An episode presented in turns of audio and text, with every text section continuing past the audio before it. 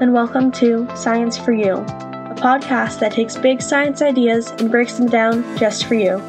I'm Maddie Sandholm, your moderator for this episode, and today we are covering science funding in the United States. Joining me today are Chen Zhao, who is an engineer interested in the applications of science funding and its impact on us, and Jackson Lewis, a socio-political journalist who will be talking about the necessary prioritization of science funding across the U.S. So, what is science funding and how does it impact those of us that live in the United States? Science funding pays for scientific research from natural science experiments to technology to social science studies. Funding is usually obtained through a competitive application process where the potential research projects are evaluated and then a top few are chosen to receive funding. Most research funding comes from two major sources, one being corporations, which is considered private funding and is through research and development departments, and the second being the government, which is considered public funding and is primarily carried out through universities and specialized government agencies. Also, a smaller amount of scientific research is funded by charitable foundations, especially in relation to developing cures for diseases such as cancer, malaria, and AIDS. And who pays for this funding?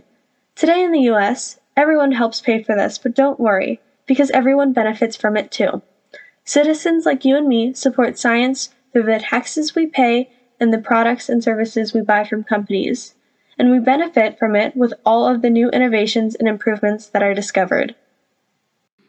The government primarily funds the current scientific research activities through grants to notable institutions. Examples of such institutions include the National Science Foundation and the National Institute of Health. The implication is that the taxpayers and consumers of goods and services meet the costs associated with costly scientific research initiatives.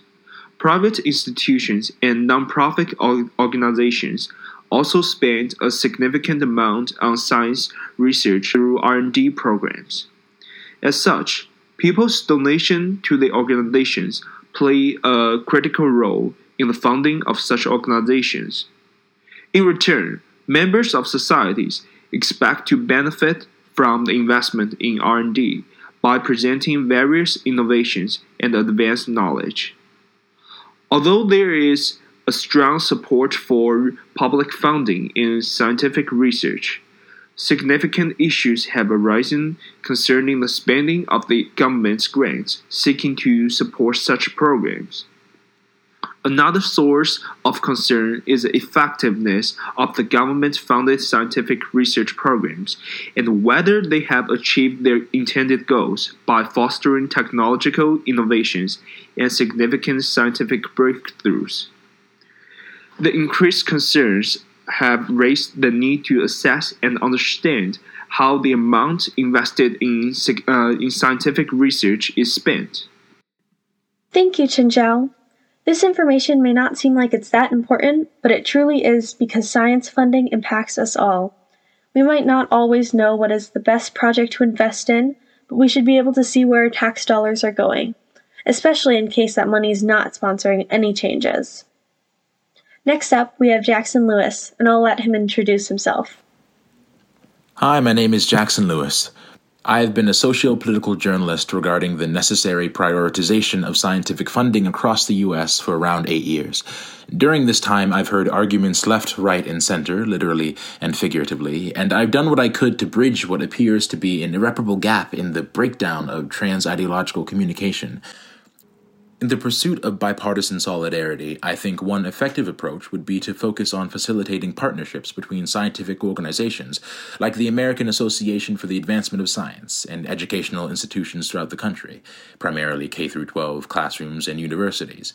The Association for the Cooperative Advancement of Science and Education, or ACASE, exemplifies this methodology in their presentations and research by striving to, quote, develop systematic ways to make the experience of students deeper and more creative, and to reignite the spark that inspired many teachers to take on the challenges of the classroom.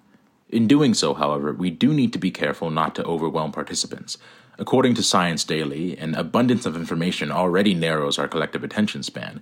This is why we need to distribute data for public consumption in as concise a manner as possible. The brevity and clarity of academic information can mean the difference between profound public interest and widespread disregard.